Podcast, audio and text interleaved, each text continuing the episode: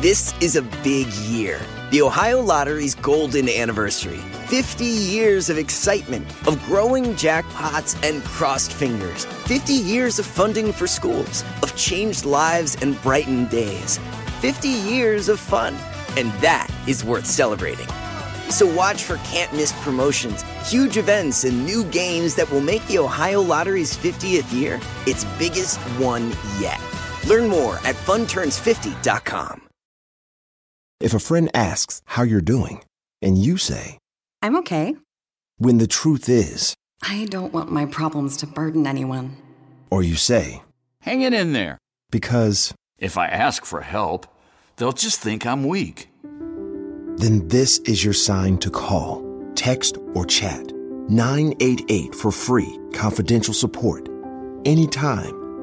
You don't have to hide how you feel. Welcome to The Megyn Kelly Show, your home for open, honest, and provocative conversations.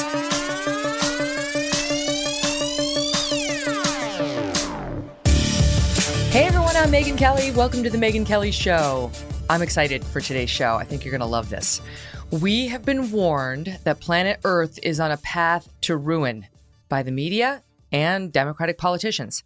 But on this episode today, we wanted to take a step back, take a look at the big picture, and figure out what the science really says about climate change. Is the alarmism justified? And if so, what can we do about it? Today, we are joined by two fantastic voices on this topic. They agree on some things and on others, not so much. uh, but we wanted to bring them together to have an informative, respectful, and lively conversation and allow you, our audience, the chance to hear from both sides in a way that rarely happens these days. David Wallace-Wells is editor at large of New York Magazine and author of The Uninhabitable Earth Life After Warming, uh, a book that was based on an essay that I believe was the magazine's largest or most circulated, most read ever in the history of the magazine. All right. So this has been very, very popular. And uh, he told us last time they're making a movie on it too. Also joining us today is Bjorn Lomborg. He's president of the Copenhagen Consensus and visiting fellow at Stanford uh, University's Hoover Institution. His latest book is False Alarm How Climate Change Panic Costs Us Trillions, Hurts the Poor, and Fails to Fix the Planet. So you can see where this is going. They disagree. Uh, they've debated before, uh, but not quite like this. Welcome, David and Bjorn. Thank you so much for being here. Thank you. Thanks for having us. Good to be here. All right, David, let me start with you as somebody who's pressing the case for yes, it's bad and worse than you know, and immediate action is required. And we can maybe kick it off on where you guys agree, because I can remember when I first started at Fox News back in 2004, I guess it was. We were still at the point then, at least on Fox, where people we'd have on would debate whether we were even experiencing warming right? And if we are experiencing more warming, is any of it attributable to man, right? Like that we were still at that point.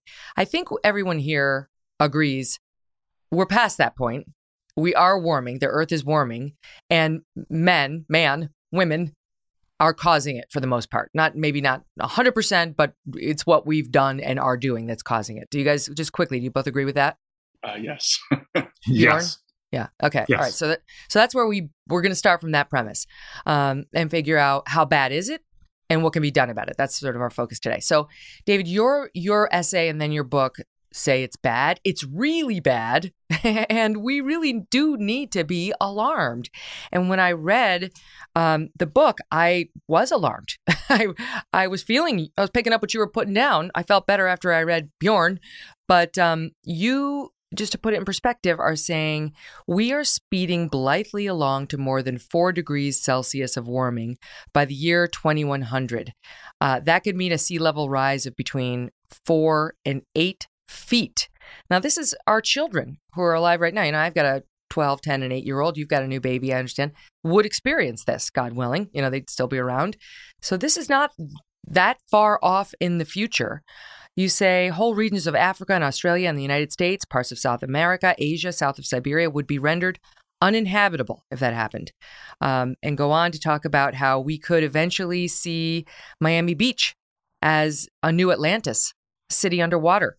we could see um, more than 30 million people dealing with water scarcity, major cities along the equator becoming unlivable. even in northern latitudes, heat waves that would kill thousands each summer, Eh, massively deadly heat waves in India and elsewhere, five times as long, 32 times as much extreme heat.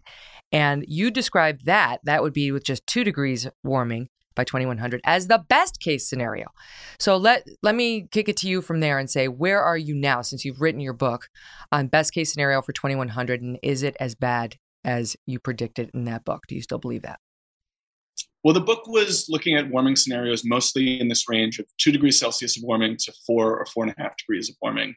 And actually, since I wrote it and since it was published, I do think we're much likelier to end up on the better half of that range than the worst half of that range. I think something between two and three as opposed to three and four, and maybe even between two and two and a half is our likely future. I think that's um, in part because of market forces, because renewable, um, the cost of renewables have fallen really dramatically, making them a very appealing investment, especially for the developing world, which is planning almost from scratch um, energy build out. Um, it's also because of political pressure um, and the changing perspective on the economics of climate change from where we were a decade or so ago, when much of this may have seemed moral to economists to undertake, um, it now seems like actually an, opportunity for greater prosperity in the medium and long term. Um, and I think that that consensus has really shifted the direction of policy, um, which combined with the market forces and the political change means that I think our, our baseline expectation should be something like three or two and a half degrees, and we're certainly in sight of something like two degrees of warming. Now, that is a best case scenario based on where we were a few years ago, I think. Um, but it also is not fine. It's a level of warming that climate scientists have long warned is catastrophic. It would mean some estimates say 150 million additional people dying from the air pollution that's produced by the burning of those fossil fuels, storms that used to hit um, once, storms and flood events that used to hit once every century, hitting perhaps um, every single year. Uh, as you mentioned, cities in the Middle East and South Asia um, regularly being so hot during summer that walking around outside, working outside, um, would represent a real risk of heat stroke and for some um, death. Um, and you know, by some estimates, the possibility of climate refugees um, numbering in the hundreds of millions and possibly more. Now, all of those predictions may not come precisely true at two degrees, um, but when you put together the, the whole body of, of climate science, um, it's not a pretty picture. It is only half the story. Human adaptation and resilience is the other half. but where I come from on this primarily is the is the understanding that we are already now outside the window of temperatures that have enclosed the entire history of human civilization. Um, so, from the dawn of agriculture to the development of modern nation states and where we are today, all of that took place under climate conditions we've already left behind. We can live in the in the new future. We can live um, in a future of two degrees, at least in some parts of the world. Um, but it will be an incredibly difficult task to adapt and respond to it, especially in the global south, where they have the least resources um, to do that build out are most vulnerable to direct climate impacts and have done the least to actually cause um, the scale of warming that is now inevitable. So, from some perspective, I'm considerably more optimistic than I was a few years ago. But I think it's also worth keeping in mind that because of decades of inaction, decades which have enclosed record um, carbon emissions every single year, um, we are now in a very different place than um, in terms of what a best case scenario looks like mm-hmm. um, than say 20 or 30 years ago when at climate conferences we might have um, said we were going to avoid dangerous climate change. That's no longer possible. Dangerous climate change is already here. The question is how dangerous is it going to get? What can we do to limit that warming? And what can we do to respond on the back end to make sure that um, human flourishing is you know maximal optimal given the climate conditions that we have already um, made inevitable? Mm. All right, Bjorn. So, do you agree that the likely outcome that we're looking at here is by 2100, global warming of two degrees Celsius, which again, according to what I read, would be our best case scenario, according to most uh, most you know these climate scientists say two degrees at this point would be a win, but nobody thinks it's a great thing. But do you think that's correct? Do you think we're looking at two degrees warming by 2100? Uh, two or three degrees, just like uh, David is saying. And again, this is not surprising because we're using the same scenarios and we're using the same models. So yes, it is a better outlook. Uh, and uh, but we also have to be very careful. Uh, a lot of this comes from us hoping that countries uh, far into the future will be cutting uh, what they're promising to cut. But remember, our experience in the past has certainly not been that people and countries live up to what they promised. So, uh, mm-hmm. you know, a reservation, uh, an asterisk uh, on that. But yes, uh, we are likely to see two to two, uh, three degrees uh, Celsius, or you know, uh, upwards of five and a half degrees Fahrenheit by the end of the century. So that sounds bad, right? So why are you not alarmed? Why aren't you jumping up and down like David? So it's important to get a sense of proportion. And I think this is really the conversation that we'll probably be having for most of the next uh, hour and a half. It's a question of saying, how bad is this going to be? Overall, global warming is a problem. That's uncontrovertible. That's that's what we just started off, and you asked us to to to sort of uh, uh point out. But it's how bad is it? compared to all the other challenges that humanity is facing. And of course, also at the same time, and, and, and David was very right in saying this, adaptation and human resilience means that many of these scenarios will actually not only not come to pass, but they will become much, much better than the living conditions and the human flourishing that we're seeing right now. We will be in a much better state. And what climate change really means is instead of being in a phenomenally much better place, we'll only be in a slightly less phenomenally much better place. It's a question of saying climate change slows down progress, it slows down human flourishing rather than this is the end of the world. And I think that's the big difference. A lot of people that listen to the news think global warming is the end of the world. And it's certainly being sold that way. If you listen to Biden and many other politicians, they will regularly say, this is an existential problem. No, it's not. It's nowhere near that. That's not what the UN climate panel is telling us. It is a problem. And it will mean that by mid century, by the end of the century, we will be much better off, but slightly less much better off than we otherwise would be. That's a very different sense of understanding. And I think that's the conversation that we need to have, partly understanding it's a problem, it's not the end of the world. And then the second part is we're being asked to uh, consider, or many people are just saying we should, uh, do policies that are going to be phenomenally expensive, but actually deliver fairly little benefit in terms of climate. And that's why the real risk is that we not only exaggerate the problem, but we end up paying uh, or uh, arguing for really poor policies that will cost a lot, that will help very little, whereas other policies both could have fixed much more of the global warming problem, but also, of course, recognizing that we live in a world with many, many different problems, climate change being one of them, but not by any means the defining issue of the 21st century, which for most poor people, especially, of course, is just simply having their kids survive easily curable infectious diseases, hunger, education, all these other issues. So, yes, global warming is a problem. It's not the end of the world, and we're tackling it badly, which quite frankly hurts the world's poor right now, and we can do a lot better. Whereas you seem to suggest, David, in your book, that it actually might be the end of the world and kind of has been the end of living species on Earth repeatedly in the past. This wouldn't be the first time climate change wiped out whatever was living on Earth, and you think we're we're right in the midst of the very next time. Explain that. Yeah, so there have been five what are called mass extinctions before in the Earth's planetary history, and four of them um, we think the best scientific understanding now is that where they were tied up in um, temperature changes um, having to do with greenhouse gas changes. Um, some of those are quite devastating. I mean, the most um, the most brutal one um, killed off at least ninety percent of all life on Earth.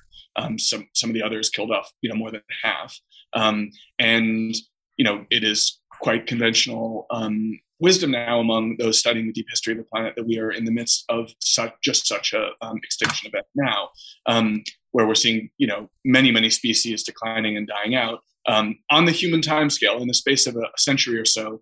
Um, it's not like we're seeing you know all living Earth um, disappear, um, but that wasn't the pace of most of those changes in the past either. and in fact, we're we're changing the climate much faster than it changed in those previous mass extinctions.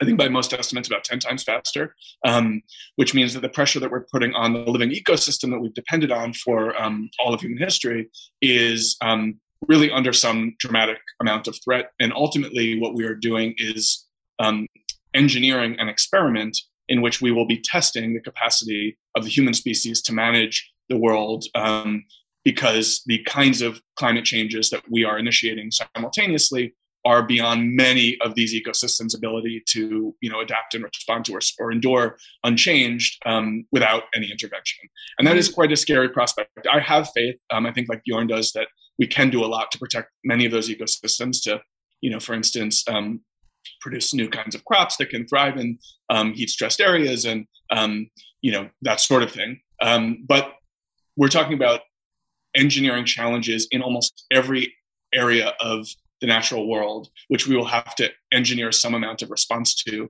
often at great expense, um, and often in places where people don't today, and I don't believe in the future will have all that much, um, you know, uh, abundant resources to to respond adequately to. Mm-hmm. And so I mm-hmm. think the recipe in the end is for some serious amount of suffering, um, especially in those parts of the world that are living closest to nature, most dependent on um, ecosystems. I do believe that if those places were to get more prosperous over the next few decades, that would certainly help in their ability to um, adapt to new conditions.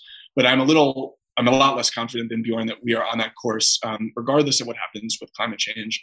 I've seen a number of studies that I take very seriously that suggest that um, global inequality has been increased over the last few decades because of the impacts of climate and that over the next few um, decades um, to, through to the end of the century, we could be seeing um, the possibility of economic growth really dramatically cut in the global south. There are some estimates, global estimates, um, that are as high as you know our potential GDP could be cut by um, 20 or 30 percent. Um, there are others that are lower, which we'll probably end up talking about during this conversation. But when you look at the effects concentrated in the global south, where people are most vulnerable and where that growth is most important, um, some of those studies show cuts of 50, 70% of potential GDP over the course of the century.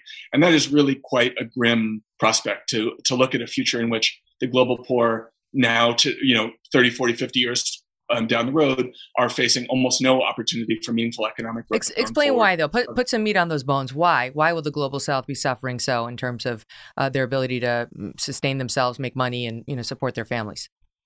Well, it's a complicated equation. I think the very basic, um, you know, as a baseline, um, economists have found that there's something like an optimal temperature for economic growth, and the farther you get from that um, in the temperature direction, um, you know, the worse off you'll be. Your productivity declines, your cognitive performance declines, and we've observed that even um, in well-off countries. Um, it's you know, the, this optimal temperature was the historical temperature of the United States. It was the historical temperature of Germany. Um, it's now the the um, the annual temperature average of, of, Silicon Valley, but not the United States as a whole. Um, and but beyond that, you know, there are the impacts on agricultural yields, which um, without mm-hmm. significant intervention will fall um, somewhat dramatically because of the impacts of heat and because of other um, unrelated factors having to do with um, the way that pests grow um, under in, in, hotter conditions. Um, fungus, that kind of thing. it has to do with the effects on outdoor labor and any any business that's being conducted outside. Then there's the public health cost of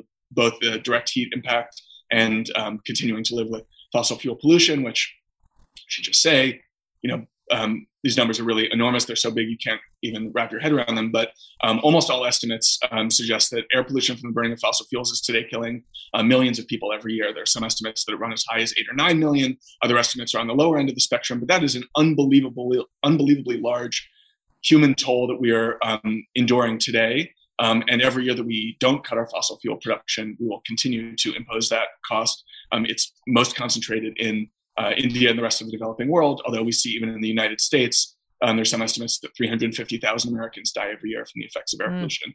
Um, India's air pollution you know, is really bad. And basically, their their response, India, as far as I understand, and China for right now, are saying we realize that we're bad, um, but you, United States, were far worse than we were for most of history, and so you can't make all the money and put all the fossil fuels to use and emit all these carbons, and then once you're in, you know, high cotton, turn around to us and say, no, you have to stop. You have to stop right now. So they they're kind of saying eh, we'll curtail it by like 2060 you know we we think.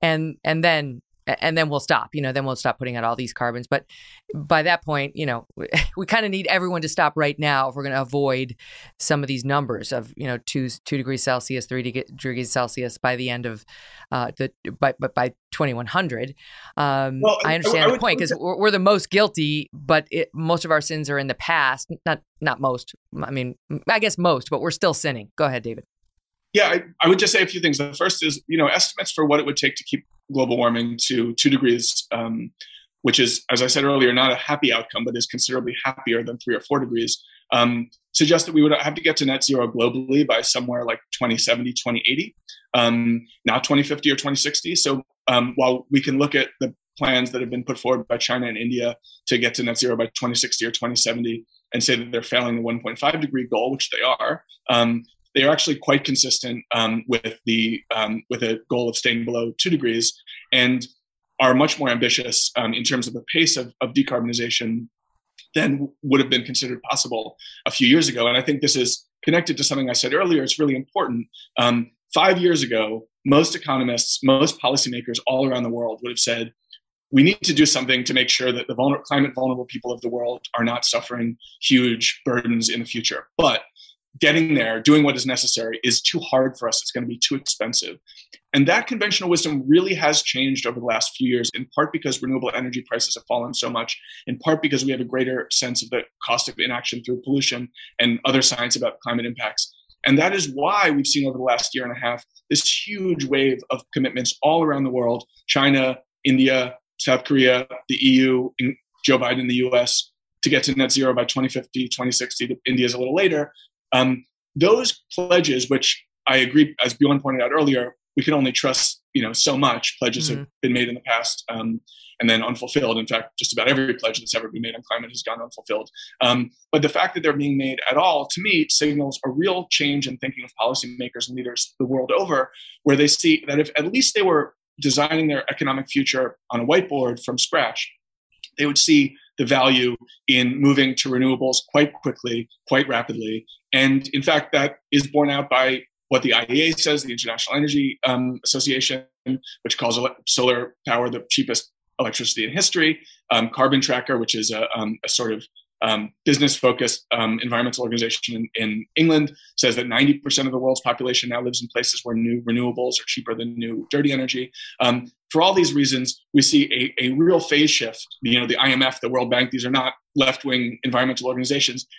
Almost everybody who's looking at this, um, I think, with clear eyes, sees that a faster transition, um, a full transition, will lead us to a better place over the course of the next couple of decades. There will be bumps along the way. It won't be a, a seamless transition. Um, but all of these countries, from all of these different political perspectives, are looking at um, seeing I, see, I get your point. They're taking more seriously. But Bjorn, I had Michael Shellenberger on the show um, last year. I think it was in April. It was actually one of the most fascinating interviews I've ever done. It's in our archives. We'll find out the number for, if people want to listen to it. But he wrote the book Apocalypse Never. He's big on nuclear power as a solution. And he talked about renewables in a way that really cast doubt for me on on their viability as the solution to this problem because he was saying for example it takes um, i think i don't want to misquote him but it was something like 450 times the amount of land um, hmm. to you know for like a, a wind turbine uh, farm than one little block of nuclear energy which could power your entire life right like I've, we've i think we have the soundbite do we have it you guys of um, him talking about yeah yeah here it is number two he's talking about the rubik's cube and the amount of, of power that that you could get from a rubik's cube size of nuclear energy versus it would take 450 times the, the land to get the same amount from uh, like a wind energy, which is a renewable. Listen to him. Well, I think a really easy way to think about it is that uranium fuel, which is what we use to power nuclear plants, is just really energy dense. About as amount, about the same amount of uranium as this as this Rubik's cube can power all of the energy that you need in your entire life. Which is pretty good. It was episode ninety three. I think my my team just said. Is that what you said, Deb? 94, episode 94, if you want to go back and listen to him. So, what do you make of it, Bjorn? Because, I mean, it's great to think about wind and solar, but the other thing Shellenberger was pointing out was uh, solar doesn't work when the sun goes down, which is right when people get home from work.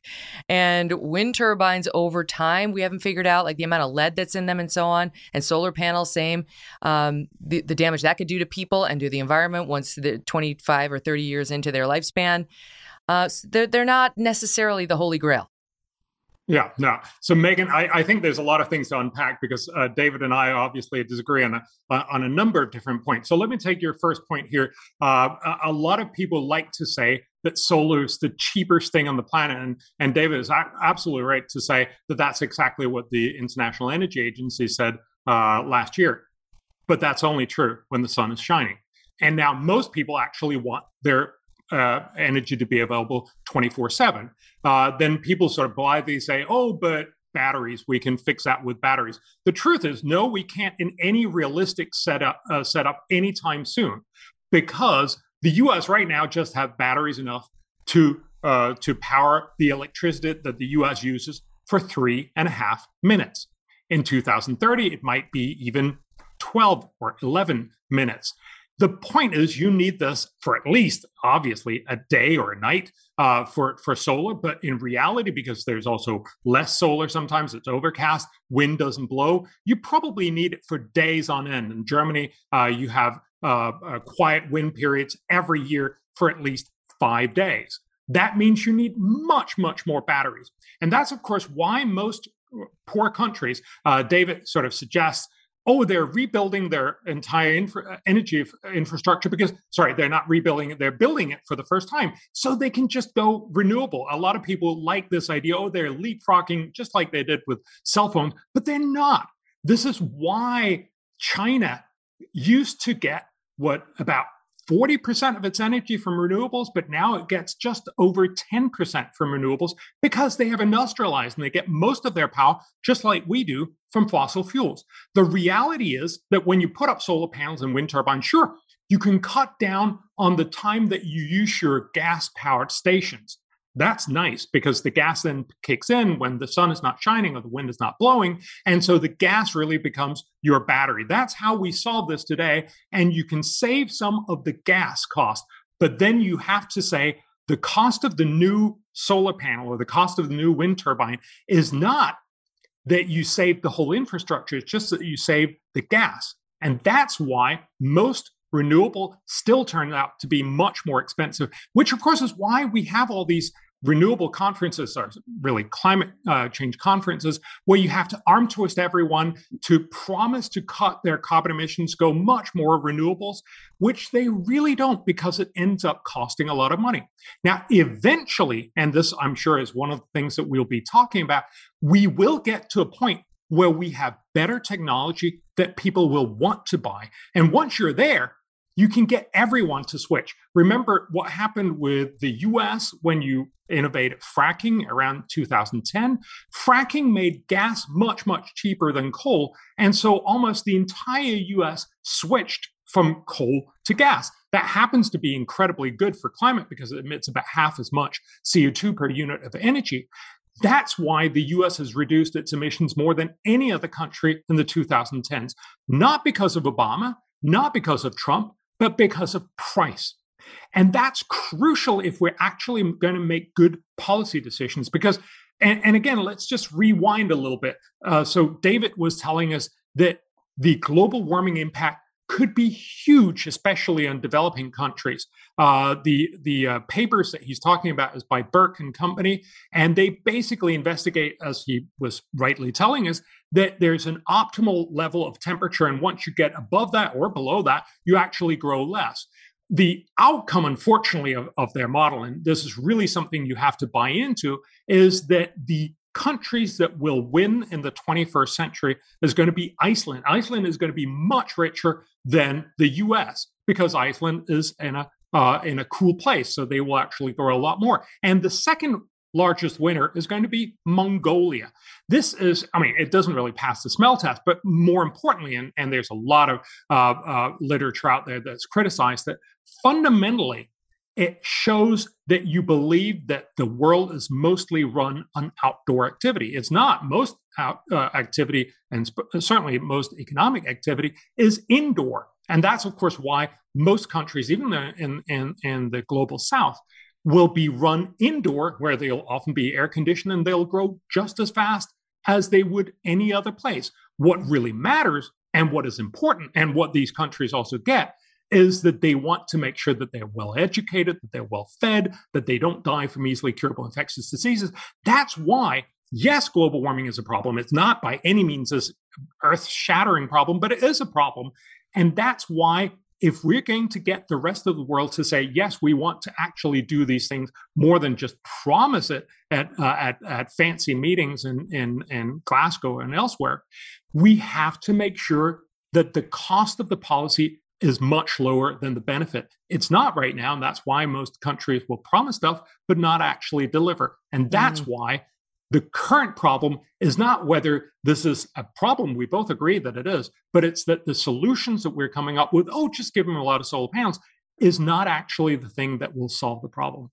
You know, I'm still fascinated by we're talking a little bit about when the earth warms, what will we do uh, to continue operating as a society to make sure people continue to be able to be fed, to be able to mm, inhabit certain parts of the of the country of the of the world? I'm still really interested in what does the world look like? What does it look like in 50 years? What does it look like in 100 years? Do we, you know, I, I saw in your book, David, you had predictions of, you know, in some of these regions, you can kiss the beautiful like northeast fall with the beautiful colors goodbye. You know, very likely we're driving around, it's just brown leaves and people are confused by the old portraits of these beautiful falls and that kind of thing really brings it home right? It's i think it's hard for a lot of people to imagine wait what's happening in india? And why do i care? And what's happening with the food supply? And i'm like i'll always get food. I'm an american right? You start to talk about how there's not going to be any more skiing. Like you can say goodbye to that. There's not going to be any more beachfront property on the eastern coast of the united states because we're going to have a sea rise of eight feet and you get people's attention and that's where we're going to pick it up right after this break. Much more with David and Bjorn ahead. Don't go away. For over 130 years, McCormick has helped you make mom's lasagna to keep her secret recipe alive. Take over taco night. No matter how chaotic your day is, conquer the bake sale, even if you get to it last minute. And craft the perfect Sunday brunch when it's not even Sunday. Because with McCormick by your side, it's gonna be great. Hi, it's Martha Stewart. You know, I spend a lot of time thinking about dirt. At 3 a.m., at all hours of the day, really. What people don't know is that not all dirt is the same. You need dirt with the right kind of nutrients. New Miracle-Gro organic raised bed and garden soil is so dense so full of nutrient rich, high quality ingredients. Miracle-Gro is simply the best.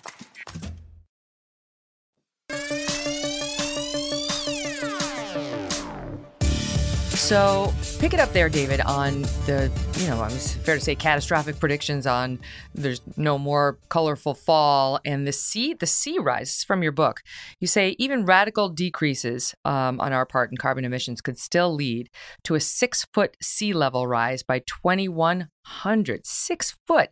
You write even by intermediate to low sea level rise scenarios, by 2100, um, we could have high tide flooding on the East Coast every other day.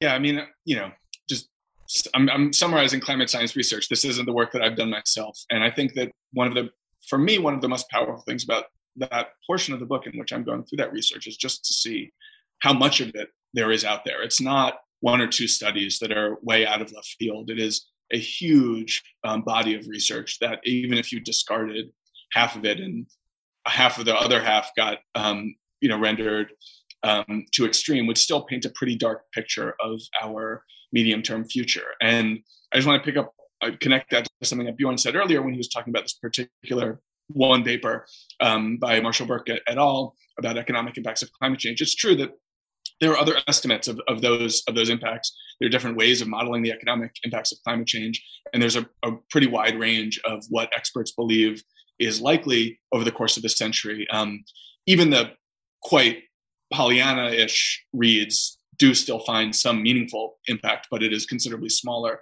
than um, than Burke and et al. have found. But when I look at you know the conventional um, business-friendly centrist figures and institutions in the world, and the messaging that they've put out and the reports that they've put out over the last few years, you know, the World Bank, the IMF, these are not institutions that are you know freaky left wing environmentalist groups. They are focused on economic growth um, and and prosperity above all, and they are very clear in stating their fears about the effects of climate change on economic growth.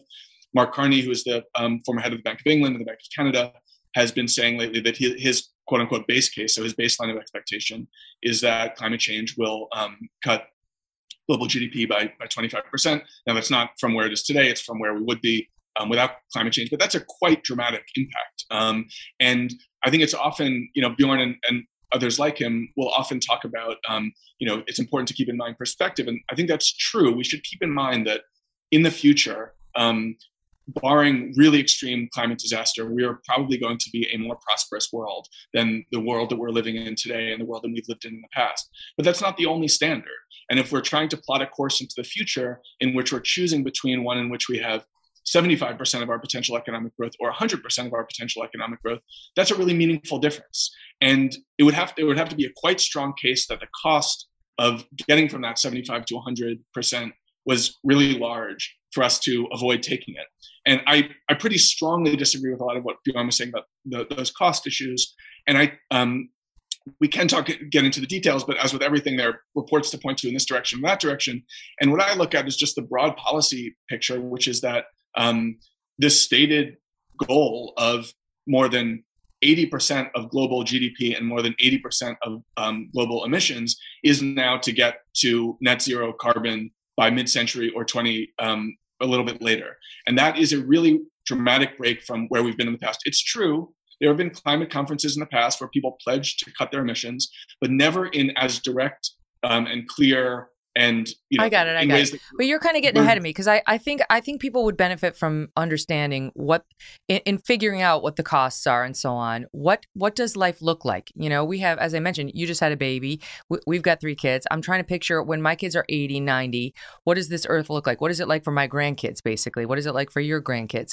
And I really I would like to understand that, Bjorn, because I, w- I will say, you know, mm. if we have eight an eight foot rise in the Atlantic Ocean, um, America does look a lot different than it looks right now. The, the, the, thought of Miami Beach more like a city of Atlantis, the thought of no more colorful falls, ski mountains going away, that kind of like that that brings it home. But do you believe that's likely?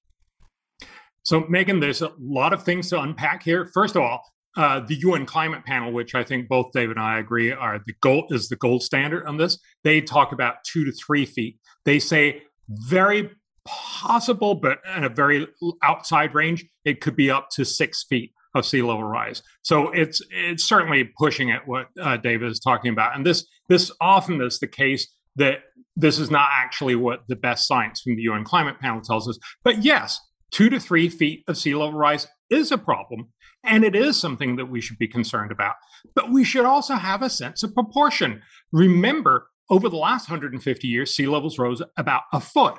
Yet I doubt anyone would ever, you know, talk about what happened over the last 150 years that that was in any way important. We actually saw dramatically increasing areas, for instance, of the U.S. and many other places, because, as you know, if you live in New York, New York grew because you actually know how to do this. We know that very well from Holland, which is probably the best example. Holland is a wonderful place which has about 40% of its land area below sea level. If you fly into the world's 14th largest airport in Amsterdam, you will fly into an airport that's much below sea level and is actually probably the only big international airport that is a former site of a big naval battle.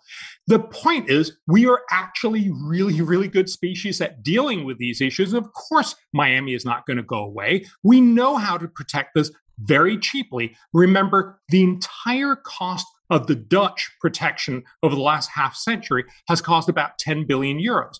We estimate that globally, this is over 50 years. It's a very, very small cost. And of course, most rich countries and most upcoming countries will be easily able to afford that. Actually, what the models show is when you include adaptation, is that we will be better situated. Right now, about um, uh, three and a half million people be, are flooded every year. And remember, this is a model estimate because it's really, really hard to get good estimates on this. But if you look out into the future, and David quotes that very, uh, uh, you know, uh, very specifically in his book, he says, if we do nothing, you will see 187 million people being flooded by the end of the century. That's absolutely true. And that would be a terrible catastrophe. It would also cost a huge amount of money. Uh, David mentions more than $100 trillion. But of course, we won't just sit around and do nothing. And the very same models that show us what happens if we do something, if we actually take action just like the Dutch have done, which will have strong individual and uh, state-wise uh, in- incentive to do, we will reduce the number of people that will be flooded from about three and a half million down to about 15,000 people per year, despite mm. us being much richer, despite sea level being much higher, and despite there will be more people in the world. Why? Because resources and resilience is what really matters. And so there's a real risk that we end up focusing on the wrong thing. We focus on these very extreme and slightly oh, uh, exciting scenarios. You ask, what is the world going to look like for your kids and grandkids? Look back at how well we have done these scenarios in the past. In the 19 in 1970, the first Earth Day, there was a lot of scenarios about how the world was going to look for the next 50 years. The UN told us actually to the date on, on January 25, 1972, told us the world had only 10 years left to live. In 1970, at the Earth Day, we were told that we would only be able to survive if we were wearing gas masks by uh, 1985 because there would be so much pollution. Uh, Paul Ehrlich was talking about in 2000, the US would be decimated. We'd basically just be down to 26,000, sorry, 26 million people starving in the US. Of course, nothing like that happened. We're a thriving nation living much longer being much better off and nobody needs gas masks. So you have to be really careful about these alluring and intoxicating scenarios that tell you, oh, the world is all going to fail. No, there's a very, very good chance that we'll be much better off. And again, if I can just make this point, because I think we'll be coming back to this again and again. Even if you accept these incredibly high costs of 10%, Mark Carney, I mean, he's a climate campaigner, honestly. But, you know, even if you accept the very high cost of 10%, uh, the most of these sort of academically acceptable estimates show four, three percent uh, of cost by the end of the century. But even if you accept ten percent, the UN estimate that each person in the world will be 450% richer by the end of the century. So, yeah, we will then only be 400% richer. Yes, that's a problem. I certainly want to work with David and many others to make sure that we get closer to 450 rather than 400. But let's not fool ourselves. This is not a world that's going to be worse. Your kids, your grandkids, David's kids, his grandkids are going to be much better off living in a much better world. But yes, global warming will be a problem. Let's fix it smartly instead of making these policies that won't work. Mm-hmm. Go ahead, David. Oh well, I think to some degree the people living in the global north will um, will they'll certainly be protected. I think they'll be dealing with a world that's defined much more by climate impacts and climate disasters than one today. But I hope that we can engineer some amount of adaptation to protect them and secure the sorts of promises that were extended to us um, into the future. That you know people can continue to live um, prosperous, flourishing lives.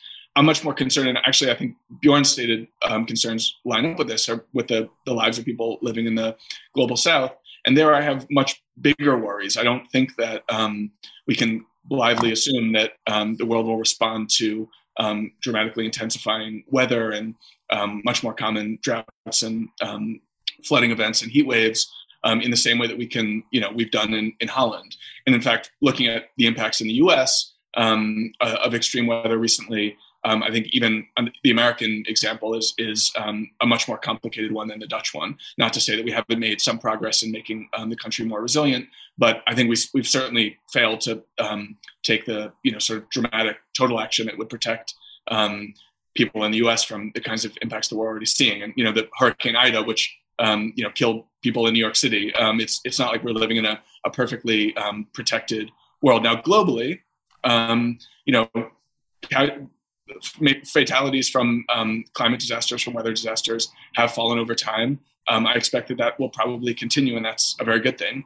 Um, at the same time, the impacts of um, such weather disasters in dollar totals are growing. Um, they seem, you know, roughly flat in terms of percentage of, of GDP, but in terms of total dollars, they're um, they're growing, and that's really concerning. And I'm in all of these contexts on all of these questions uh, you know, personally anchored from the perspective that um, we are really entering a new phase with climate change. That's not to say that, um, you know, 1.4 degrees of warming is going to look like a completely different world than 1.2 or 1.6 than 1.4. These are um, differences that are, you know, um, it's a spectrum, not a, not a binary. On the other hand, it, I think it's really important to keep in mind we are already today living on a planet that is warmer than it has ever been in the entire history of human civilization, and that means that much of the infrastructure that we built um, to protect ourselves and to allow us to thrive under previous climate conditions um, simply won't hold up. Now, what?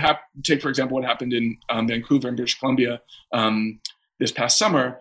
You know, the, they experienced a, a heat dome that was not so hot. It wasn't like no humans had ever experienced temperatures of this kind. Um, but this region of this country, which of course is a prosperous, climate conscious, environmentally friendly place, um, simply wasn't prepared in the way that they would have hoped to be. Now, if that same heat wave had happened 50 years ago, maybe the death toll would have been um, in the tens of thousands rather than just in the hundreds. Um, but that's not to say that the impacts are not quite dramatic and tragic when you see, um, you know, all those lives lost, and then as a partial result of the heat dome, record wildfires, mudslides crippling the Vancouver port, stopping um, trains and highways out of one of the busiest ports in the world um, for a period of, um, of a week or so.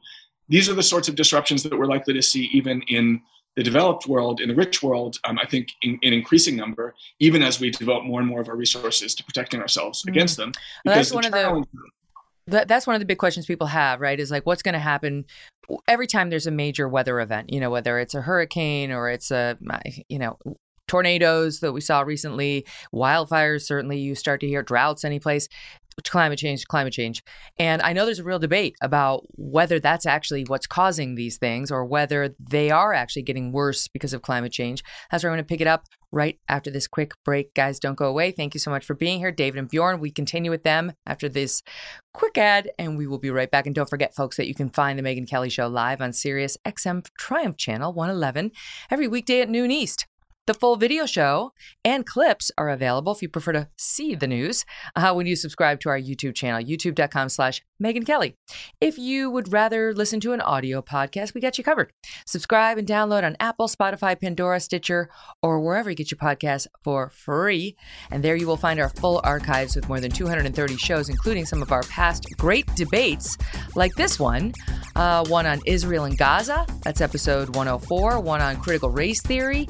That's episode 128, or as I said, Michael Shellenberger, who's well worth your time at episode 94. Hey everyone, it's Ted from Consumer Cellular, the guy in the orange sweater, and this is your wake up call. If you're paying too much for wireless service, you don't have to keep having that nightmare. Consumer Cellular has the same fast, reliable coverage as the leading carriers for less. And for a limited time, new customers receive their second month free when they sign up and use promo code MONTHFREE by May 31st. So why keep spending more than you have to? Seriously, wake up and call 1 888 freedom or visit consumercellular.com. Taxes, fees, and other third party charges will apply. See website for additional details.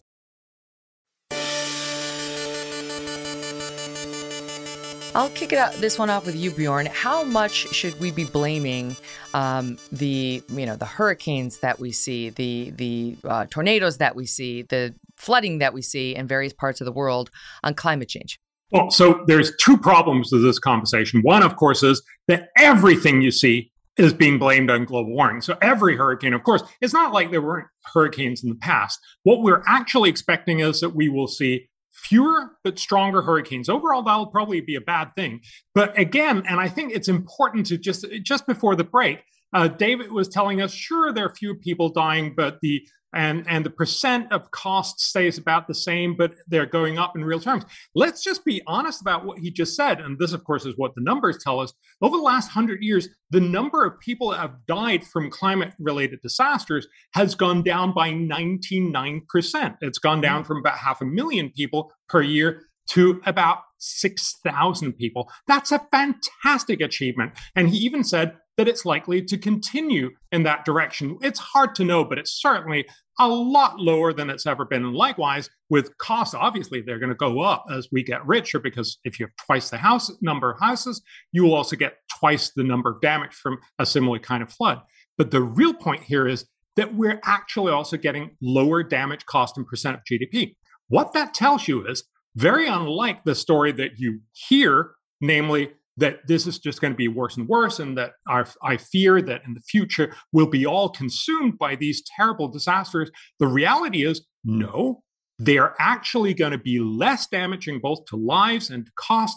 But yes, we'll probably hear a lot about them because that's what fits into the narrative. And that's, mm. of course, what gives us this bad conversation on climate change. Well, that makes sense because you think about, for example, the rise of the oceans. It's not like it happens overnight like a tsunami. It happens over time, and houses get built up, and you know they we, they do more sort of um, dumping from the Army Corps of Engineers. We've seen that just in our little New Jersey town.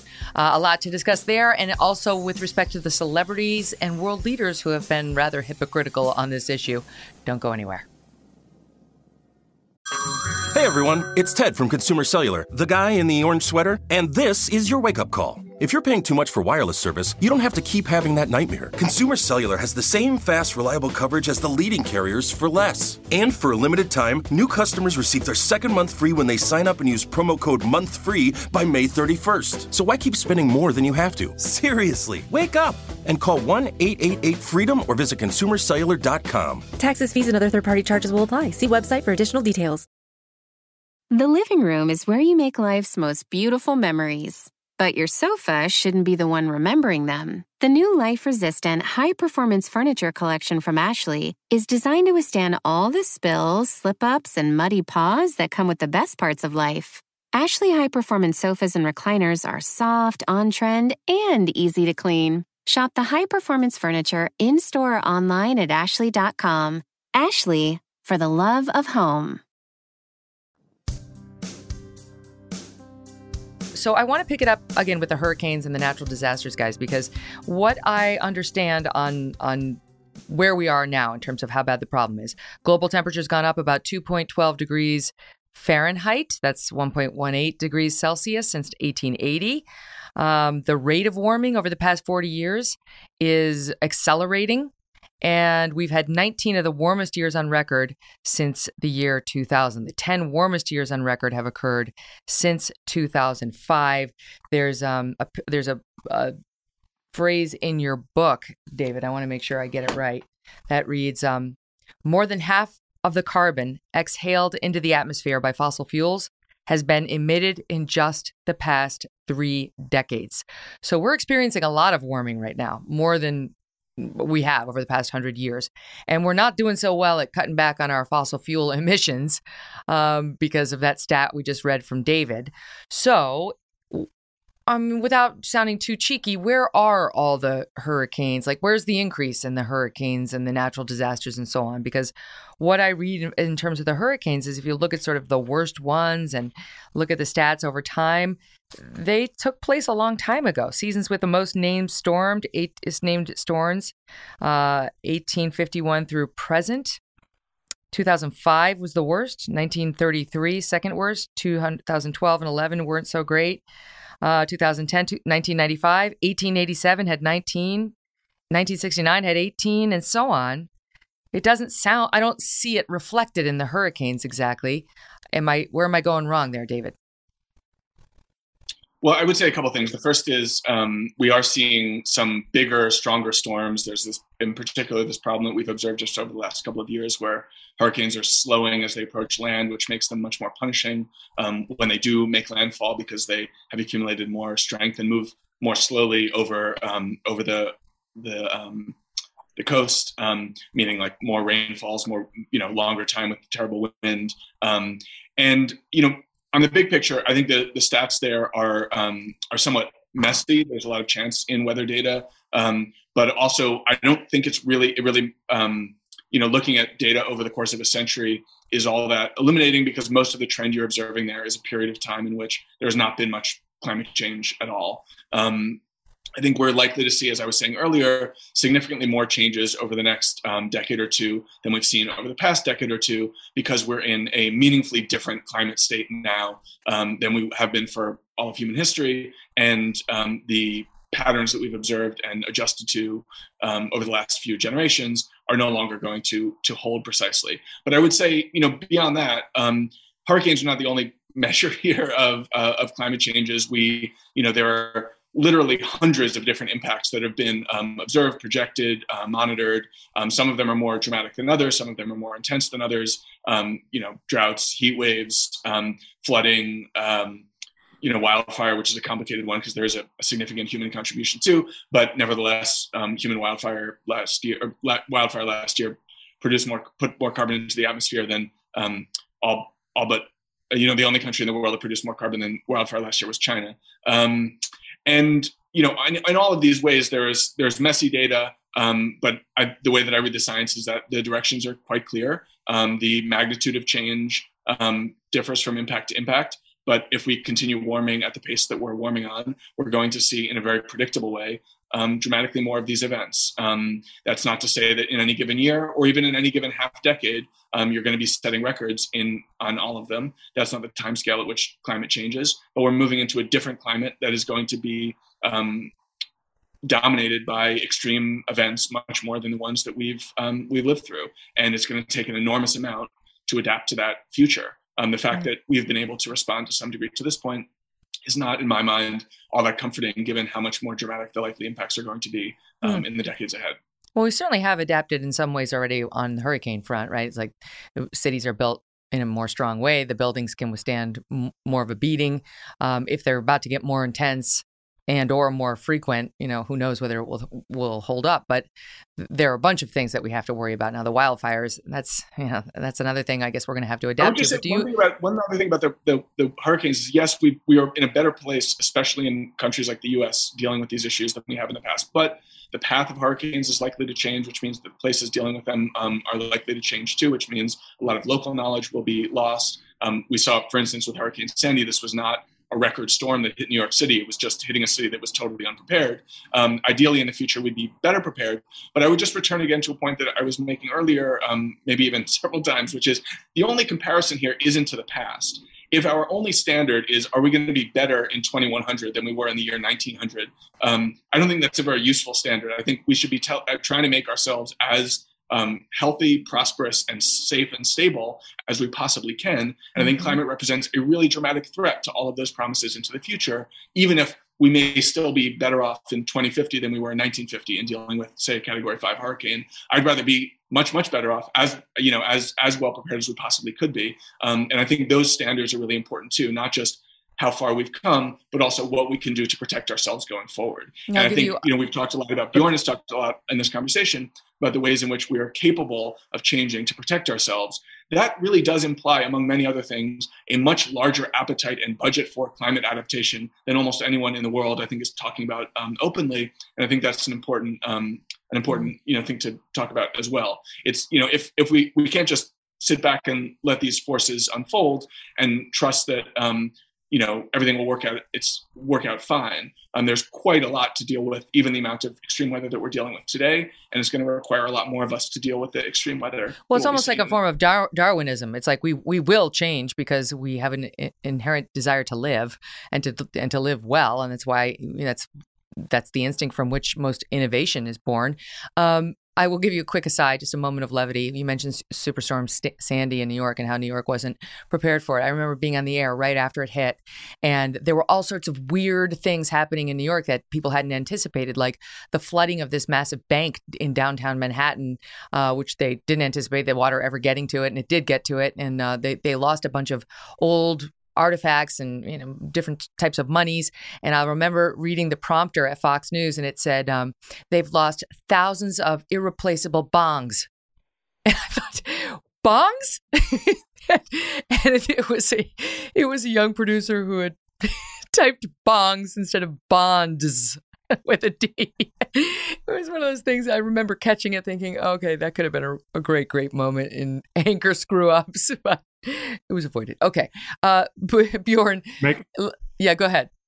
Yeah. So, I mean, look, uh, I, I, think the point is still valid. If you look at how the media represents uh, every hurricane we see, you get the feeling that this really is a question. We're seeing a much, we're seeing many more hurricanes we're seeing much more damage. We're seeing them you know, linger longer, they flood more, all these kinds of things. But when you actually look at the statistics, that's not what you see. Uh, I, I, think it's sort of um, amusing how the last two years we've been told there's more uh, Atlantic hurricanes than there normally is. Yes, that's true. but we're not being told the global picture, which of course is the one that matters when you're talking about global warming. We actually last year, and, and this is unreported, uh, I haven't seen it reported anywhere. We have since 1980 had global coverage of satellites to identify all hurricanes in the world. There's normally about 47 hurricanes in the world.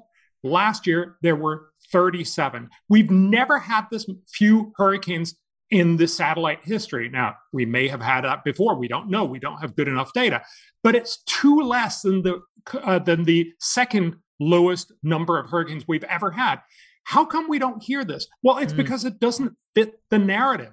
So again, this is not to say that hurricanes are not a problem. It's not to say, as David rightly points out, that some places don't get hit often enough with hurricanes that they will build up sort of knowledge about this. And yes, there will have to be investment, but we also need to hear that this is not a world where you see more and more damage. You see 99% reduction in death, you see reduction in percent of GDP losses, even though you only hear about these great, great hurricanes, and we actually see fewer hurricanes, not bigger, more. And, and again, that's just a statistical artifact. It's not mm-hmm. likely that 2022 is suddenly also going to be smaller. That's not the point that I'm making. I'm simply saying you only hear one side. And let me show you another one because David mentioned earlier on the idea of the heat dome in northwest US. That certainly got a lot of attention. And yes, that was terrible. More than 700 people lost their lives during this heat dome. And if you actually look at the statistics, so there's been great modeling done in Lancet and many other places, we know that a lot of people lose their lives each year from heat waves. So about 20 to 30,000 people in US and Canada lose their lives because of climate, sorry, because of uh, uh, of high temperatures, of heat deaths every year. We should certainly be aware of that. And as temperatures rise, we are going to see more of those. We've actually seen over the last 20 years about 8,000 more people die every year because of uh, increasing temperatures. That's terrible. But what you haven't heard is that 10 times as many people die from cold. So almost 300,000 people die every year from cold in the US and Canada. And every year, because temperatures have increased, we actually now see about 25,000, almost three times as many people not die every year. We're not well informed when we only hear one side of the story and not mm. the other side. And again, my point here is not to say that overall global warming will be a net negative. That's why it's a problem that we should talk about. But when you only hear one side of the story, and especially then you only hear these these fantastical stories that go out to 2100 and oh we're we're not going to have any forests we're not going to have any uh, uh, snow we're not going to have eh, the world is just going to be terrible well those are the kind of predictions that we've heard many times before they always turn out to be wrong we will be much better off but i totally agree with with david we should try to make sure that we're not just better off, but that we're the best possible off we can. And mm-hmm. that, of course, comes down to are we picking solutions that'll end up costing the world a lot and not doing very much? Or are we picking smart solutions? And I think that's really where the meat of this conversation should be. Yep, and we're getting that one second, but I do want to spend one minute on on misinformation. Um, on the hurricane front, I remember Al Gore's Inconvenient Truth, of course. Uh, he used horrifying footage from 2005's Hurricane Katrina and suggested that climate change was the cause of frequent and more intense hurricanes. But since then, hurricane frequency has gone down mostly, and the storm's intensity has not yet grown significantly. He also took um, the polar bear and really wanted us to believe the polar bear was going away if we didn't do something about climate change. We actually have a clip. This is soundbite one. So there is a faster buildup of heat here at the North Pole in the Arctic Ocean and the Arctic generally than anywhere else on the planet.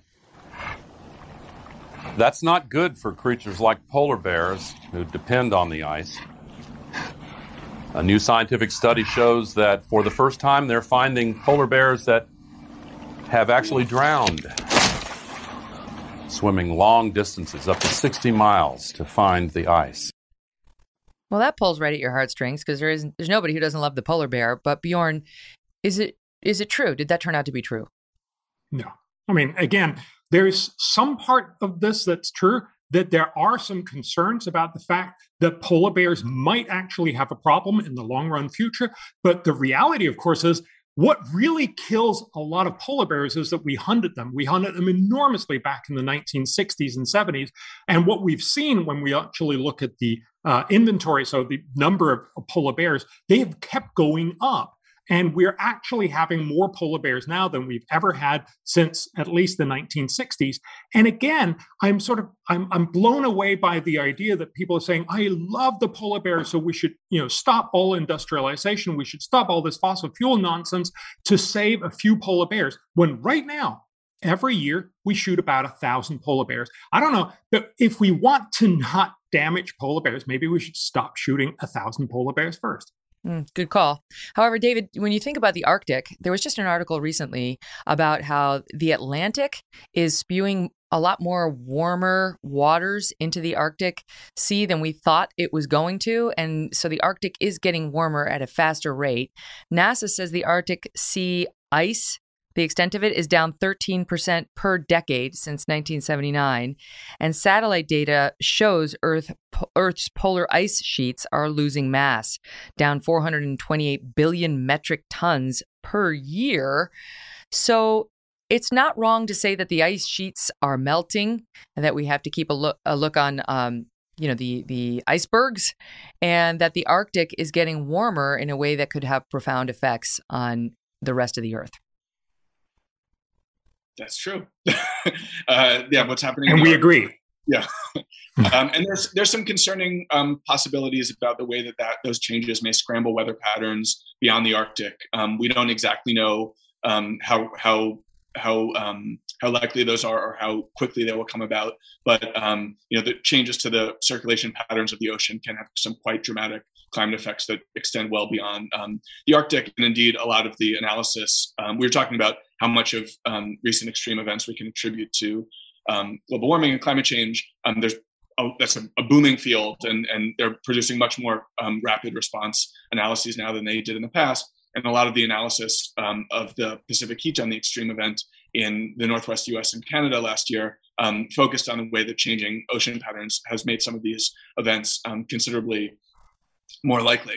Um, I wanted to go back to something that Bjorn said a few minutes ago, which was, um, you know, um, you know, thinking about the impact of these disasters, thinking about, you know, declining mortality, thinking about, you know, de- declining. I, I, would say that the impact in terms of percentage GDP is basically flat statistically, but technically, I guess there's been a, a small decline. In any event, um, in the big picture, um, you know, there are all of these impacts um, that we're watching all the time, and they are all they all present some amount of challenge to human flourishing. I am not all that concerned about the plight of polar bears personally. I'm much more concerned about the plight of humans, and I just think really big picture. Um, this is not the, the views that I'm expressing here are not um, they are not the views of fringe alarmist um, climate warriors. They are the views of the IPCC. They are the views of the IMF and the World Bank. They are the views of Hank Paulson and Mark Carney. These are people who represent the business and economic growth minded perspective of you know the Western um, the Western establishment. Um, this is, you know, these are not, these are not, this is not Greta Thunberg talking.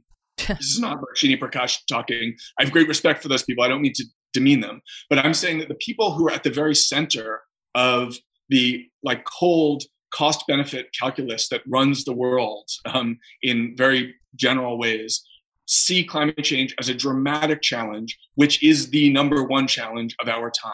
This is not 10 years ago, 20 years ago, that was not the case. The business world, um, the central banks of the world, we're not talking about climate in these terms, and they very much now are. I think that is a very powerful message that whatever quibbles you want to take with this study, that study, this data point, that data point, looking at the, the holistic collective picture, um, anyone who is worrying about the prosperity of the planet in the future is worrying about climate change quite significantly. And well beyond that, of course, we know that there are many things that are being affected by these changes that are not easily captured by economic data and are not represented by matters of economic growth. I mentioned earlier, we're talking about air pollution produced by fossil fuels killing millions of people a year. That is an unbelievably large scale impact. And the benefits of reducing that pollution and reducing that public health impact would be you know, astronomically um, positive um, for the flourishing of the planet. And they are concentrated in countries in the world that we don't tend to pay all that much attention to in the US, but those lives are still very much worth our time and attention. You know, just in Delhi, the average resident is having their life expectancy cut cut by nine years by the effects of, of air pollution. Now, that's mm-hmm. not entirely due to the burning of fossil fuels, but that's a significant contributor. And when you look at air pollution issues across sub-Saharan Africa, South Asia, um, Southeast Asia, um, fossil fuels are a major, major force there. So even putting aside hurricanes, you know, floods, droughts, which of course we shouldn't be putting aside, but just thinking about the direct impacts of burning fossil fuels, according to our world in data, which is again no fringe organization, it's a quite you know centrist um, uh, data organization.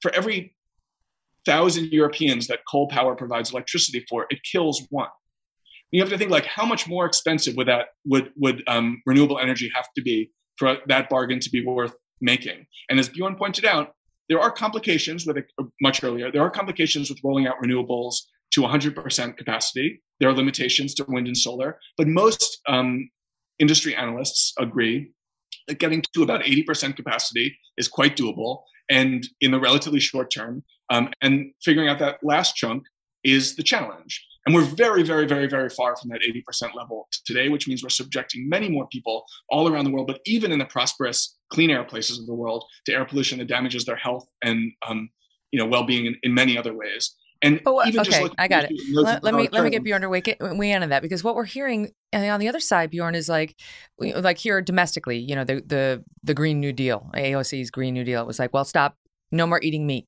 right? And we we got to reduce the amount of methane that comes from cows, and we need everybody to be in a an electric car. You know, meanwhile we mm. don't we don't have the batteries for that, and we don't have you know we don't have the capacity to sort of make that happen on a on a countrywide basis. But it's really the, fossil fuels. That's what's doing it. It's not me eating a hamburger. That's if, if mm. everybody gave up meat. You tell me you're a vegetarian. I know for because you don't like killing animals, but it's not about this.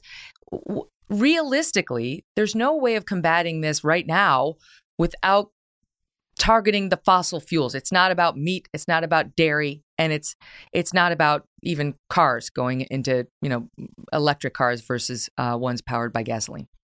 Well, I, I, suspect David and I would actually agree, and this is also what the data shows. This is not predominantly about what you and I and everybody else makes of personal choices. This is very much about how the world is set up. Uh, and that's, of course, the whole conversation that, that David also just engaged in. He says that the World Bank, many other organizations are telling us we really need to focus on climate change. That's absolutely true. But remember, these organizations are driven by politicians who have decided that this is what voters, especially in rich countries, want. Mm. China, India are not doing this, and for good reason, because they want to focus on getting their populations out of poverty. And so, in some sense, we're having this grand global conversation. Should we be spending most of our time and our focus on spending it on climate and often pretty badly? Or should we be more concerned about these many other things that are also going to decide most of what will happen in the 21st century? And most poor people are very clear in saying this is much, much more about being able to lift my kids out of poverty, giving them an education, allowing them to survive than just not dying from easily curable infectious diseases and all these other things. And that gets back to this whole conversation of saying, so what should we do? We are talking about spending lots of money. And again, uh, uh, uh, uh, David is absolutely right that we can obviously, because we're a rich civilization, we can obviously allow ourselves to see electricity prices go up and pay more for having essentially two infrastructures one that almost entirely powers us with green energy when the wind is blowing and the sun is shining, and a fossil fuel infrastructure that powers us when that's not the case. But that's not what most countries in the world can afford. And so we're left with this situation where maybe the European Union, the US, a few other well meaning countries will do some of this. They won't go anywhere near to what they've actually promised. They will incur huge costs and they will have most of their voters eventually say no don't want to do it mm. so my concern about this and that's also the subtitle of my book right is that we really end up picking a solution that very easily makes it worse for the world's poor and it's unsustainable because it doesn't actually fix climate change i think uh, you know, David and most other people who want to do something about climate change, they come from a good place. They certainly want to make sure this actually helps the world. And yes, we need to find a solution, but we need to find a solution that's so sufficiently cheap that not just rich, well meaning Americans and Europeans will pay for it, but that everyone in the US, and that's certainly not what's the case right now, and that everyone in China and India and, and Africa will pay for it, and they're not anywhere close to this. We're talking about spending $5 trillion a year. And look, nobody, when you look around, and especially not after COVID, is willing to pay that amount of money. So I think the conversation really should be how do we get a much cheaper and much more effective policy? That's not by forcing a lot of solar panels and wind turbines down people's throat right now, mm. but it's about innovating them to become much, much better and innovating fusion and fission and all these other things. So that's really where the solution goes. Get cheap green energy going and everybody will want to buy it, but that's not where we are right now. Well, yeah, get it, get get cheap, get cheap green energy going and make it more reliable. Um, but you also have some interesting passages in your book about innovation and what else we could do. Is there a way? other than you know stopping with fossil fuels and so on of of some sort of technology that could actually lower the earth's temperature uh, we're going to talk about solutions innovations and what we actually are prepared to do about this problem right after this quick break more with David Wallace-Wells and Bjorn Lomborg in just a minute. Hey everyone, it's Ted from Consumer Cellular, the guy in the orange sweater, and this is your wake up call. If you're paying too much for wireless service, you don't have to keep having that nightmare. Consumer Cellular has the same fast, reliable coverage as the leading carriers for less. And for a limited time, new customers receive their second month free when they sign up and use promo code MONTHFREE by May 31st. So why keep spending more than you have to? Seriously, wake up and call 1 888 freedom or visit consumercellular.com. Taxes, fees, and other third party charges will apply. See website for additional details. So I cannot have this discussion without mentioning some of the hypocrisy. I that's my word. We see with some of these Hollywood celebrities and climate activists. We just saw them go to the um, climate summit in Glasgow, Scotland, and all these people flew in to lecture us on how we need to cut back on their private jets. Right? Jeff Bezos, Bill Gates, Prince Charles, Prince Albert of Monaco, others. Um, not, I mean, of course, our president was on Air Force One. And, you know, you can say, okay, fine, you know, Prince Charles needs to be on a private jet. Tell it to my imaginary viewer, Madge, who's sitting, sitting in Iowa, who is being lectured to by AOC about how not only does she not need to stop eating meat, she needs to get rid of her cattle farm and she needs to lower the temperature in her house and she needs to get rid of her SUV and her, because she uses it to drive around her four kids and use an environment or an, an electric car. And then she say she sees that and Madge says, you can pound sand. I'm going to continue living the way I live because in my life, I will never put out as much carbon emissions as Prince Charles did in that one flight. How about it, David? Well, that's probably technically not true. She probably will put out more carbon than that one flight, but certainly. Well, private jets are five to fourteen times more polluting than commercial planes, and fifty times more polluting than trains. And that's oh, just talking about means of travel. Never no mind. Difference the carbon footprint is huge, but it's probably not bigger than the lifetime carbon footprint of the average American, although it is probably bigger than the lifetime carbon footprint of the average sub Saharan African. Um, you know, in general, I think that um, personal lifestyle changes um, are significant primarily in this fight to signal to others that you are concerned and to sort of suggest to leaders your willingness to, um, you know, to push for a different future. I think so it's a virtue signal. Well, no, I, I, think it's more about organizing and signaling political commitment. I think you know systemic change is what is required to meaningfully reduce our carbon emissions. It doesn't matter, you know, I can't build my own electric grid. I can't um, build my own EV charging station. I can't rebuild New York City's infrastructure to make it um, more carbon sensitive. That those are things that are well beyond my capacity to influence. And I think the role of individuals is essentially to try to make um, those who can drive large scale policy changes um, make them more sensitive to the demands and, and um, you know, to, to, the demands of climate change and what mitigation will have to be. You can do that while eating meat and driving an SUV.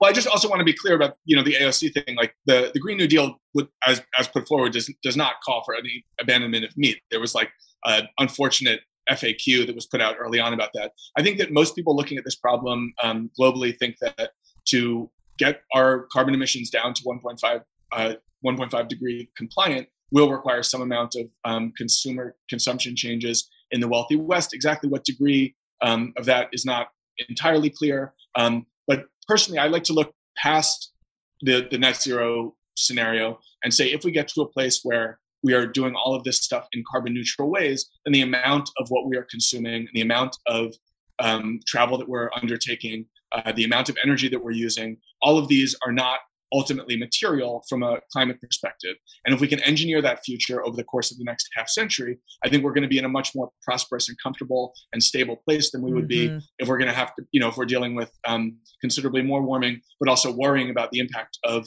the consumption that we're undertaking. I don't know. It's a, very hard you know, for me to take John Kerry seriously when he flies over there in a private jet and he uses a private jet to fly his family around. Um, no, I'm not going to listen to somebody like that. I'm not lowering my thermostat. I'm not getting rid of my enormous Chevy Suburban, which I love. I'm I'm not doing it. I, like it, let them start practicing what they preach before they look at the rest of us and tell us we've got to sacrifice while John Kerry doesn't sacrifice one thing. Prince Charles doesn't need to be on a private jet. Neither did Jeff Bezos. They don't need to be. They can go on a regular commercial jet, like Leonardo DiCaprio, to his credit, finally did it going to this summit after he got pummeled on the earlier ones for doing it with a security guard. There's a way of doing it. And I'm telling you, I speak for I speak for middle America and most of the right half of the country on this. And you can laugh at me, but I'm telling you, this is an obstacle to people getting on board this is what politics is for. We organize our societies differently than we live as individuals. And you don't ask Americans to donate their half their money to charity before they want more money for their local public schools. We have great. Well, then I'll behave like John Kerry. I will do what I want to do, and I will just use words to advocate for the positions I want, just like he does. I'm not going to start changing my behavior while none of our leaders does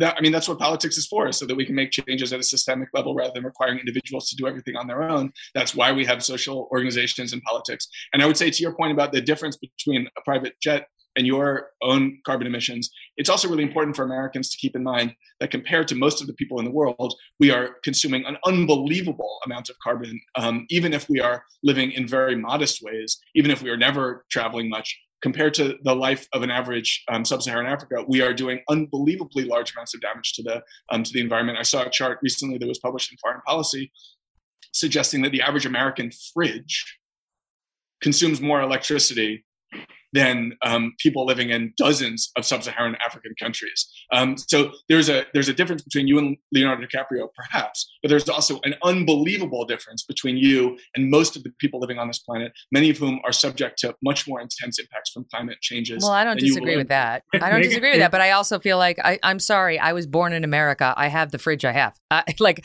by the way, most of my life I've lived in cities and you know high-rise buildings, which are very efficient when it comes to carbon emissions, way more so, than the big house that John Kerry lives in out in Massachusetts, and then his beach house on top of it, and so on. I just feel like, um, you know, the hypocrisy is a real problem, and these people should understand how visuals work on the American public and beyond.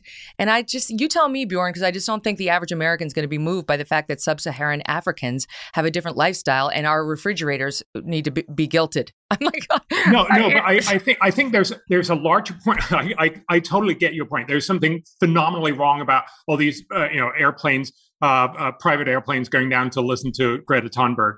Uh, but but the fundamental point is, yes, they're hypocrites, but we are all hypocrites in the sense that we say we want something done about climate change, but we actually really like our good life. And I think that tells us something about the solution that we're currently proposing, namely making a solution where everyone has to do with a little less and it's going to be a little less good. And, you know, you have to turn down your thermostat and you have to freeze a little more and be a little poorer and drive a little less and all that stuff. It's never going to work. It's not going to work for rich Americans. It's not going to work for normal Americans.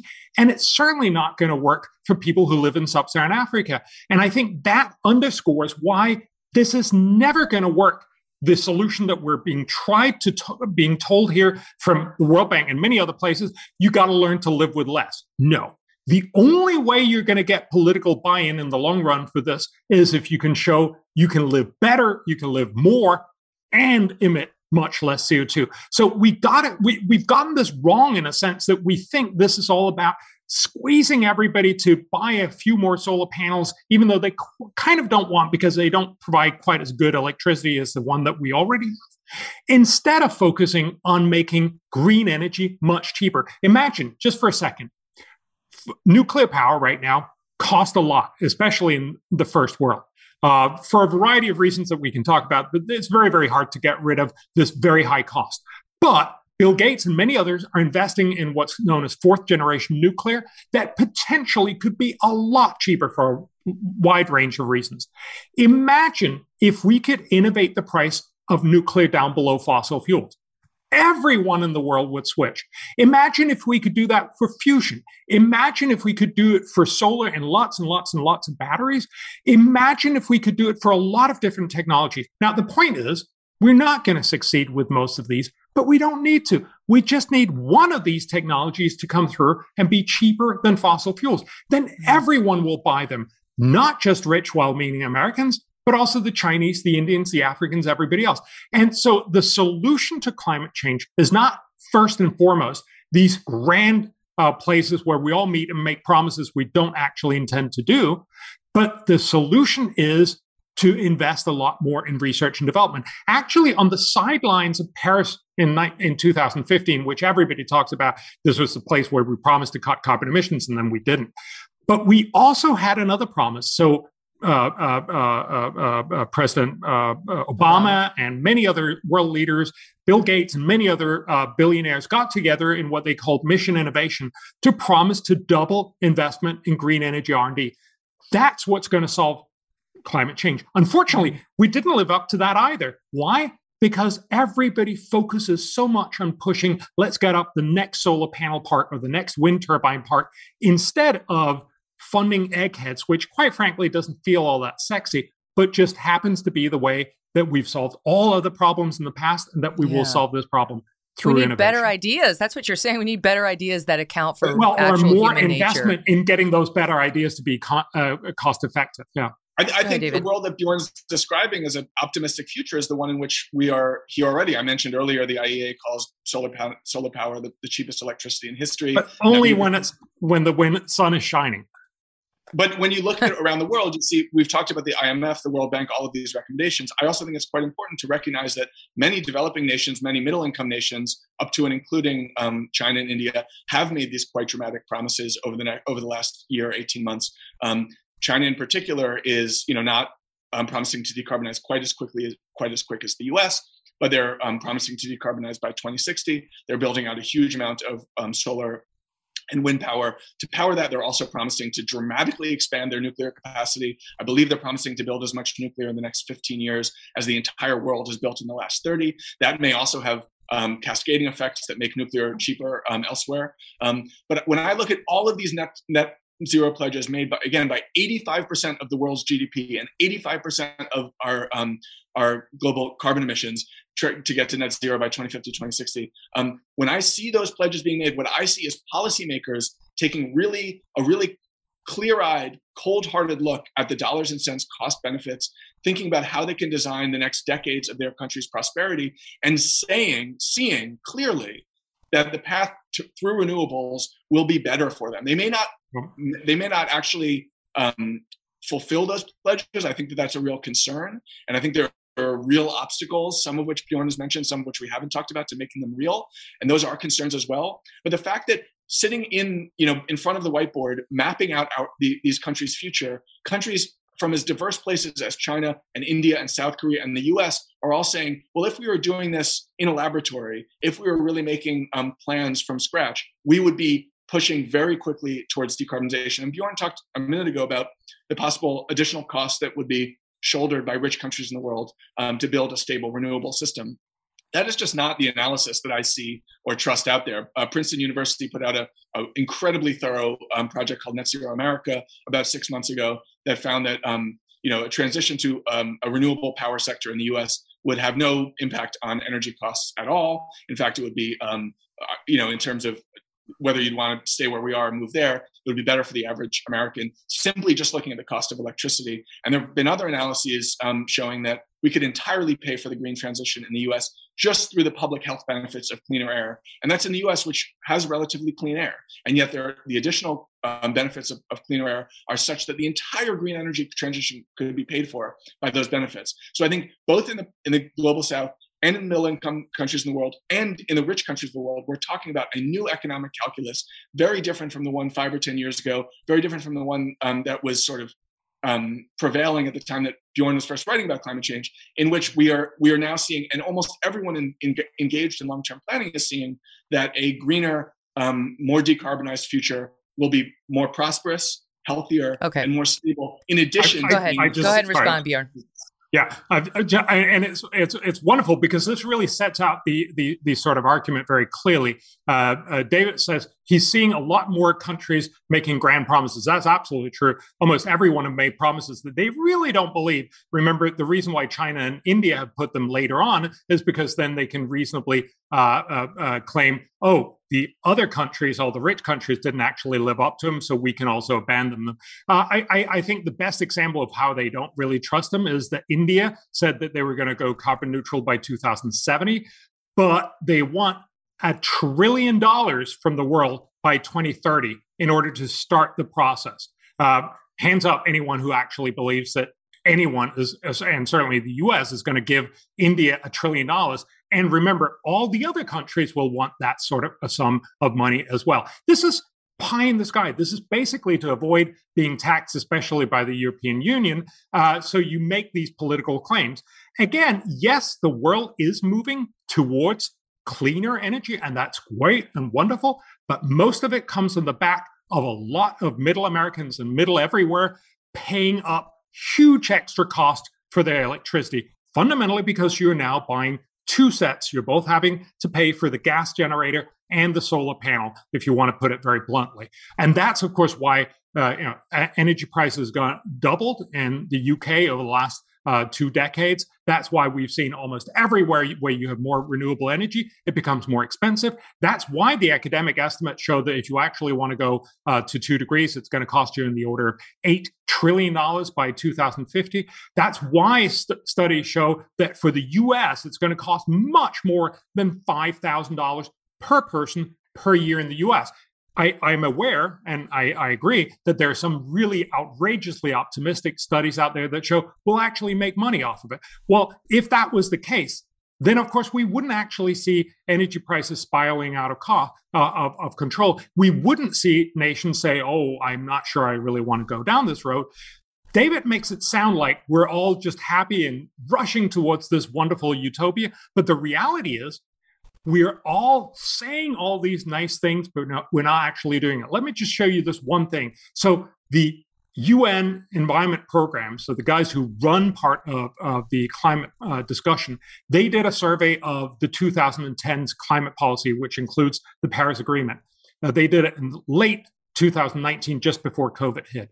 What they found was that despite the fact that we have promised and we've had immense amount of talk and we had the Paris Agreement, they said they could not tell the difference between a world where we didn't care about climate change since 2005 and the real world. And what that tells you is that there's an, this enormous amount of people saying we're doing all these things. We've certainly spent a lot of money. One academic study estimates we've spent about $500 billion every year for the last eight years on climate policies that have basically not changed the trajectory at all. Again, if you want to go much further, you have to spend a lot more. And most countries, most voters, most electorates are not willing to do that. And that's why when, when David says, I see a lot of countries carefully mapping this out. Well, if you look at Europe, if you look at the US, all the leaders are phenomenally scared about the fact that uh, energy prices are now going up, which of course is exactly what they're designed to do. It's not just because of climate policies, but exactly what they're designed to do if you want to do climate policies. And now politicians are realizing, oh, God, no, we don't actually want that because then we'll be thrown out of office. Again, my point is I think David and I agree that we want to do stuff to actually fix climate change. But David's solution and the solution that most people have embraced, certainly most uh, rich Western elites have embraced, will not get us there because it's phenomenally expensive and it'll never get completed when people start realizing what the real costs are. Mm. On that note, there was just a report that just hit that um, the United States uh, saw an inflation rate soar by 7%. The inflation soared by 7% in the past year, which is the most since 1982. Americans definitely not in the mood to pay more for anything at the moment because they already are. All right, we're going to save until the next time the discussion on geoengineering. This is from Bjorn's book. Um, I'll just give you a little tease for our next discussion on this, where he says it essentially means deliberately adjusting the planet's temperature controls. This is uncharted territory. Humanity has never purposefully made planet wide efforts to change the climate. Many of the geoengineering technologies sound like science fiction. Uh, the entire field of study provokes fear, but it's and it's not a policy we should implement right now, he writes, but it is a partial solution that is worth researching. I'm so intrigued. I sadly have to save it because we just filled the show with just chock full of goodness on other fronts.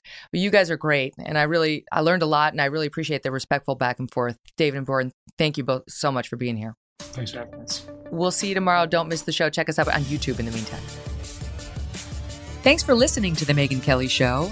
No BS, no agenda, and no fear.